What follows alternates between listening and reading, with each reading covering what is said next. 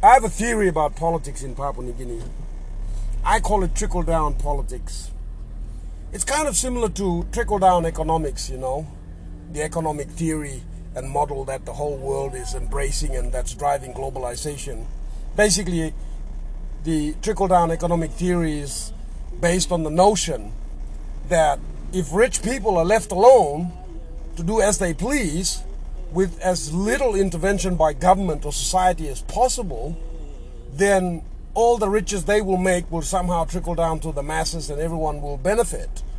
You know, because rich people are so kind and caring and benevolent characters, apparently. That's the theory. And it's a theory that's taught in just about every business school in the world. It's a theory that's promoted by almost every government in the world. You know, it's a flawed theory because what it does is it basically gives opportunity to the rich to abuse the mandate given to them more or less by the government on behalf of the people, the government that often the rich themselves tend to sponsor and therefore own. You know, people are totally in the dark about who really owns the government. I mean, most people, there are few who have some idea, but they're too few to make a difference or do anything about it. You know, I mean, most people don't realize that governments are owned by whoever buys them, whoever sponsors them, whoever funds their election campaigns and whatnot. And so people have this false perception that there is a government that serves them, that cares for them, that's concerned about them, when in reality, that's not the case. The case really is it's the corporations that own governments, that fund them, and therefore influence policies and bills and laws and such.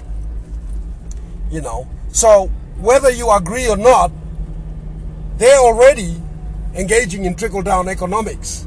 It's up to you to stop them. And if you don't, well, they, this, this unfettered capitalism, they'll just do as they please, and you're going to have to sit and watch. And if they feel like it, they may throw you a crumb or two, and you know, and you're supposed to be happy about this and accept it and scoff it down and smile and say thank you, you know. That's trickle down economics in a nutshell, more or less.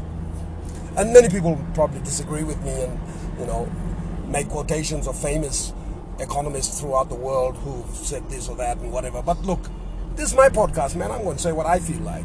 And that's my understanding of trickle down economics. And if you don't like it, just go follow someone else. Do what's rugby, something else, you know. Anyhow, trickle down economics.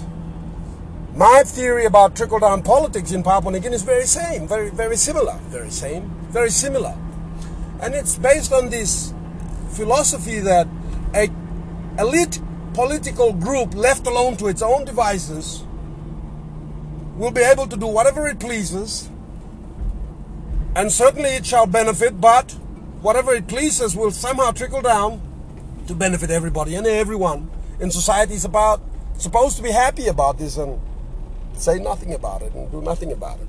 You know, that's trickle down politics in a nutshell. So, you know, that's what's happening here in Papua New Guinea as far as I see. You've got an elite ruling group that does as it pleases.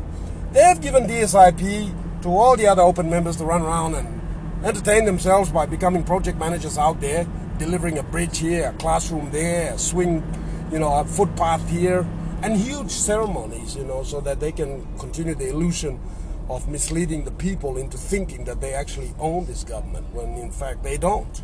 You know, this government no different from any other governments around the world, which are not owned by the people at all. You know, these are just very clever uh, corporate arrangements that have been put in place by the exceptionally rich. Those very benevolent correct characters that we're supposed to leave alone so that whatever they do benefits us somehow. You know? That's trickle down politics in PNG. And I've broken it further down into how people as shareholders contribute to this, you know? And I'll tell you, during election time, about 10% of the people of this nation vote with their hearts and heads. They think and they identify people who they consider are leaders and vote accordingly. Okay?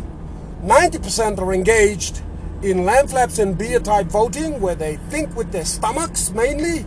That means whoever turns up with a carton of beer and a carton of lamb flaps gets their vote because he's deemed to be a leader since he has provided for them, you know.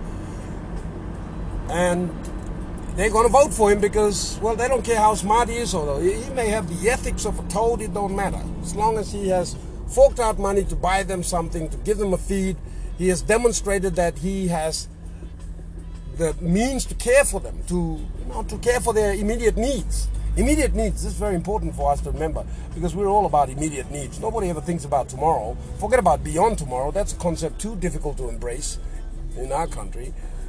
So 10% of the country actually think about beyond tomorrow. They actually look for genuine leaders and they will vote people who they deem are genuine leaders. 10%.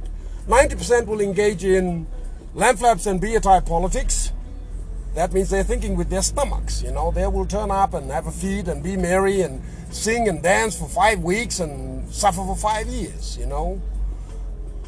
The other group, uh, the other percentage of the 90%, uh, probably about 40%, 30% thereabouts, they engage in political fraud. You know, they're rigged votes and hijack ballots and all these things that happen at the ballot box or during the election period, which are all fraudulent and designed to put into parliament someone by fraudulent means.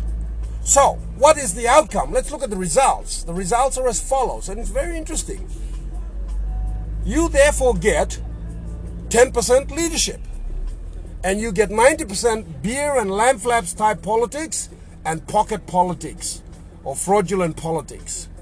And what is the consequence of this? Well, it basically means that 10% of the decisions made are definitely in the interest of the country. 90% will be either the pork barreling, beer, lamb flaps type decisions, which means they are decisions designed to appease and enrich the masses and minions and friends that have in some way or another contributed to the election of this particular character or characters.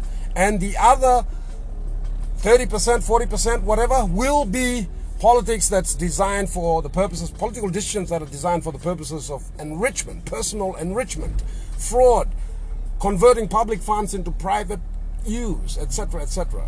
You know, that's what happens. You know, that's that's my study, that's my observation, and I think I'm pretty accurate there. You know, give or take a few percentages, but that's how I see it. You know, does this mean it's all doom and gloom? No. As a nation, we're tracking along just fine. We're doing just like every other nation at the age of 40 or more would be doing thereabouts. I mean, you know, 40 more, meaning 5, 45, 40, 50 years old, etc. You look around you. And all nations that are at that age, with the exception of Singapore, are performing in this manner, you know. And I would like to say that in regards to Singapore, they ran their country like a corporate entity you know, with, with, with, with uh, very strong laws in place to ensure that the corporate forces did not exploit the people and that the people themselves did not get too carried away and perform or behave in a way which was detrimental to the interests of the country, you know. So they had an element of control over both parties, people and corporate. And, you know, they, they, they were like a parent, a strict parent you know, raising a child or two children, you know. And as a result, both these children have now matured and are taking care of the parent or they're taking care of the country, so to speak, you know. So, anyhow, that is my theory on trickle down politics, and I'll expand on it uh, at a later date. But in the meantime, you guys have great fun out there, thinking about it or not. It really doesn't matter to me. Uh, I do this podcast mainly so that I can vent and also record thoughts and ideas that I have so that I can refer to them when I'm in, in, in my 90s and at some university studying to complete my degree.